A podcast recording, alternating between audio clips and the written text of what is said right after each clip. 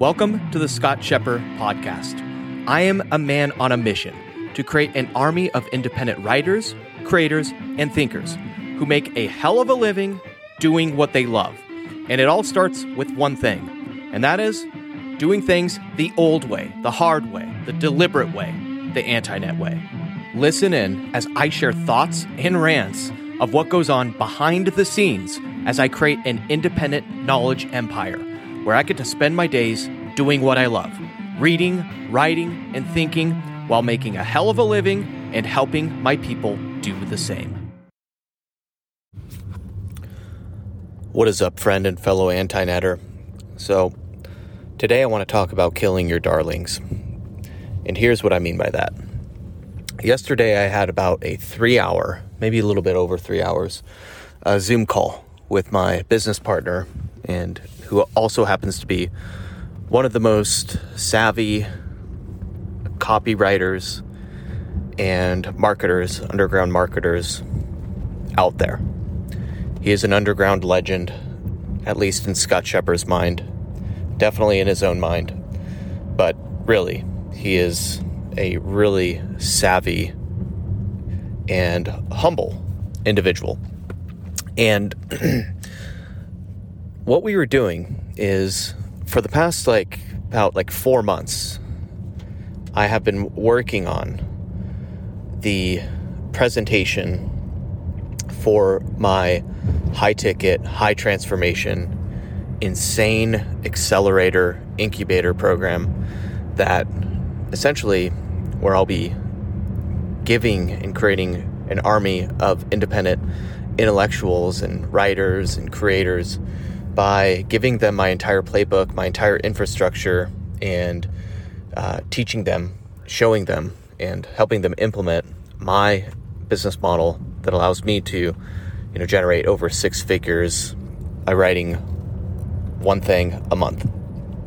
So, I've been working on the presentation and essentially the the the video, the um, essentially just a whole presentation of this program for the last like really four months.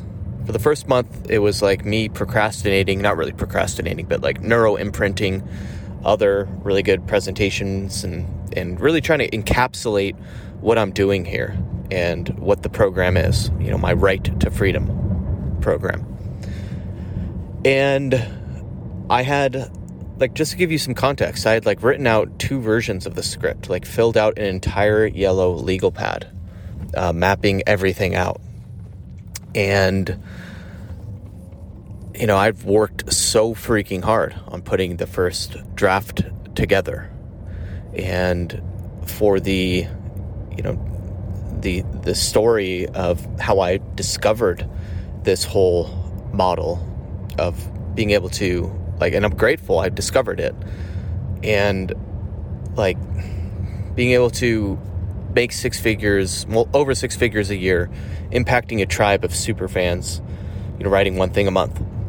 Right? I like i wrote the story and like how i wrote the story is i like took out a bunch of three by five uh, index cards or note cards and mapped out like every part of the story sequence you know uh, using that part. And then after I mapped it out by writing by hand on three by five cards and laying it out across my entire desk. And I had like different color cards for different sections. I had like blue three by five cards and yellow three by five cards all st- strewn across my desk. And then I like edited various sections of that and changed it up.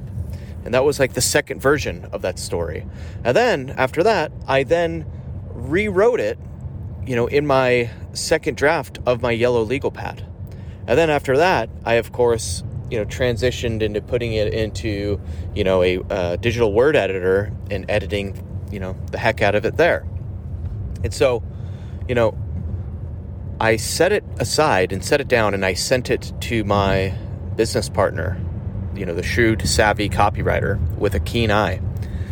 And we went through it yesterday. And like I have to admit, like halfway through it, I'm like, holy shit, like we are killing my darling. Like I literally think we gutted like 50 by we I mean, you know, he recommended feed recommended that we cut and change like 50% of it. Like, and I'm like, my ego was like halfway through it. I'm like, you know what? Like, I feel like implementing his suggestions, of course, but I also feel like, you know, A B testing my own version, you know, and because uh, I wanted, I just, all of that hard work, like four months writing by hand, right? And this is like the second I'm done with my Scott Scheper letter issues, I, I go and revert and focus on this and focus on right to freedom and writing it by hand the whole presentation of the program and all the plans and you know all the technical implementations everything i'm giving to my people right and we went through my presentation yesterday with with sam and i was like god like i'm killing my darling and there was like a piece of me that wanted to like hold on to it. However, like I remember going through it and writing it and then having it sit. Like I've let it I gave it to Sam about 2 weeks ago to review. And I let it sit and I knew there was issues with this. One of one of my biggest issues and perhaps it might be one of yours as well is is uh, and it's something Russell Brunson talks about. The number one killer of sales is technobabble when you start going into technobabble and you start explaining, you know, all the features, right, of of your vehicle, of what you are creating, people's eyes glaze over. They get bored. And there was and I knew it. And I was modeling this this presentation after one of Sam's presentations that he worked on that's done an insane amount of numbers, which I'll keep private uh, in terms of brought in sales and revenue. And I was modeling after after his, and I noticed like there was some techno babble at the end of his, but it was very brief. But when I was writing it out by hand, I like expanded on it, then kind of used it as an opportunity to start talking about how, you know, amazing my framework is and my model is and and all of that, right? And I was looking back and I'm like, huh, like I know that needs to be cleaned up and fixed. And Sam definitely made it very apparent that that needs to be axed, really, as well, that whole section. It only should be just very brief of explaining the model. And the other thing is, it's like, I remember it was about like a month ago, and I was um, in the middle of writing about, you know, the framework of what it takes to build a tribe of super fans. And like in the middle of writing it out by hand on a legal pad, it got to like 2 p.m. or 3 p.m. and I had a haircut appointment across the street. So I stopped in the middle of it and I was talking about like the power of analog knowledge funnels and I was like struggling with like, oh, you know, I should explain it as being an analog funnel instead of an analog knowledge funnel and and I was like going back and forth. And then I'm like, I went over to the to get my hair cut, and I'm sitting there in the chair, and this gal is cutting my hair, and I'm like, fuck, like, like she's asking me like what I do and stuff. I'm like, I can't explain like I can't just be like, oh, uh, analog knowledge funnels, and like have her expect to know what it, what what the hell I'm even talking about. So like I was sitting in that chair going, holy shit, like this is way too complex if I'm going to be presenting this and explaining and teaching analog knowledge funnels in my presentation video, this thing is not going to work. And the reason why, and this is something that Sam said yesterday, is whenever you're doing a presentation and you're presenting your product or your service or whatever, you need to focus on inspiration, not education. You cannot educate okay? You need to inspire and you need to, you know, show the outcome, show the destination. And, you know, this is something a lot of people have talked about. Gary Halbert's talked about. Like, if I'm going to sell you a trip to Hawaii, I'm not going to tell you about, you know, all of the all of the features of the airplane. Like, oh, it's a Boeing 757. It has, uh, you know, X amount of features, and the space spaciousness is this and this, and hey, you're, yep, you're going to go get on a flight. You're going to get herded onto the flight like a freaking bunch of human cattle. You're going to hopefully not get jammed between a freaking fat lard person sitting next to you who's, uh, you know, skin uh, protrudes through the seats and touches you. And, uh, you know, hopefully you won't sit next to a freaking hippie on, on the airplane that just doesn't believe in showering or deodorant and smells up a freaking storm. And, you know, but, but, but, but at the end of it, you'll, you'll get to, you'll get to your destination. No, you don't want to freaking talk about all of the bull crap along the way, all of the features of the airplane, you know, how it's better than a 767 Boeing, all that. No, who cares? You want to talk about how amazing the white sands of Hawaii is and the sound of the ukulele when you wake up at 9:47 a.m. relaxed next to your significant other taking in the sun and playing Jack Johnson on the radio on a frickin' ukulele and loving life and forgetting about all the crap that you've had to deal with. That's what you want to talk about. That's what you want to describe. I started to go into frickin' technobabble education mode, and now I have to frickin' kill my darling. I have to kill 50% of my darling. I have to axe a lot of the bullcrap. And I even need to rewrite here's the other lesson. Okay. So the first part is you need to focus on inspiration, not education. You need to focus on the destination, the outcome, not on the features of the airplane. You need to focus on Hawaii, not the Boeing 757, whatever it frickin' is.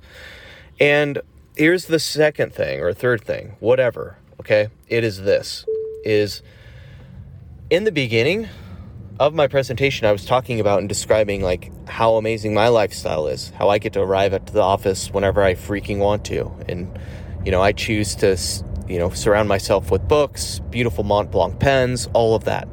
Well, the problem is, is everyone tunes into a radio station called WIIFM, which stands for "What's in it for me," and Sam pointed out, like, stop focusing on yourself he didn't say it in that way. Like that's my way of saying it. But he said, focus on the person watching. Do not focus on yourself at all. It's all about them. And, you know, even though I was saying that to then say, hey, I'm going to give you this lifestyle, that doesn't matter. People tune out as soon as you start talking about yourself. You need to make everything all about them. And that is another critical piece, a critical element. So I'm basically going to have to go into my office right now. And uh, it's like 5,000 words, 6,000 words that I've handcrafted over the last four months that I'm going to fricking gut and kill 50% of it, like at least, and rearrange everything. And this gives you a glimpse into you know the the process of creating a presentation, a website, anything. Like really the first draft, you know, took me like 4 months to get to the first draft. And then it's like, okay, great. Now we get to freaking kill your darling. Kill the thing that you've handcrafted for 4 months. And you know, really that's that's honestly how greatness is created. Uh, it's how the best it's like you just have to go one step further. I was totally ready and, you know, ready to be like, okay, yeah, let's, you know, I think it's it could work. Let's let's publish the sales, you know, video, this presentation and, you know, this just describing what it is. I would have been totally happy if it was just myself to move forward.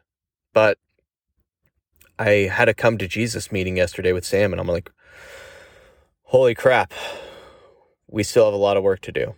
So that's what I want to express to you is be okay with and get ready to kill your darlings because that is the one huge thing I think a lot of copywriters, a lot of writers, a lot of creators, um, they kind of avoid doing. They write the first draft and then they maybe tweak it, improve the draft, but in reality, you got to write the first draft, even if it takes you, you know, four months, like me, handcrafting it. And then you got to get ready to kill 50% of it and re engineer it, re architect it. And that small difference, that one difference, is the difference between really success and failure and mediocrity. And it sucks, but it is really just a one time thing. I'm going to go into my office right now. I just got in 10:57 a.m. on a Wednesday. And I'm going to go start killing my darling and then building her back up. Hopefully that gives you inspiration. The deliberate way, the hard way, the old way, the slow way is the best way. Because when you do it right, you don't ever have to do it again. Hope this helped. And always remember to stay crispy, my friend. Peace. Hey, real quick. This podcast was made possible by my sponsor, which is me. Yes, frickin' me, Sir Scott of Scheper. You see, I am committed to never shilling some dildo freaking hipster crappy product like all the other podcasters do. All right? So, my only ask is that you spend 10 seconds right now, pull to the side of the road, even if you're on the frickin' freeway, and rate and review this podcast. Then share it with a friend. That's my only ask. You see, this will help spread my movement. I want to create an army of 1,000 independent writers, creators, and thinkers who get to spend their days doing what they love writing, creating, thinking, and taking notes using analog tools, while also making multiple six figures if they even choose to. And more importantly, I want to help my people build a tribe, a tribe of people that they were meant to serve. And so by rating and reviewing this podcast right now, you will directly help me and many others in achieving this mission. Peace.